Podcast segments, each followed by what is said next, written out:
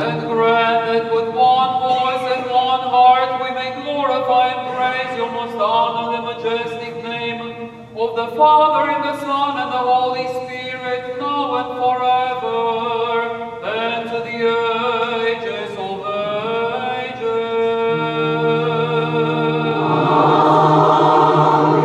Amen. And the mercy of our great God and Savior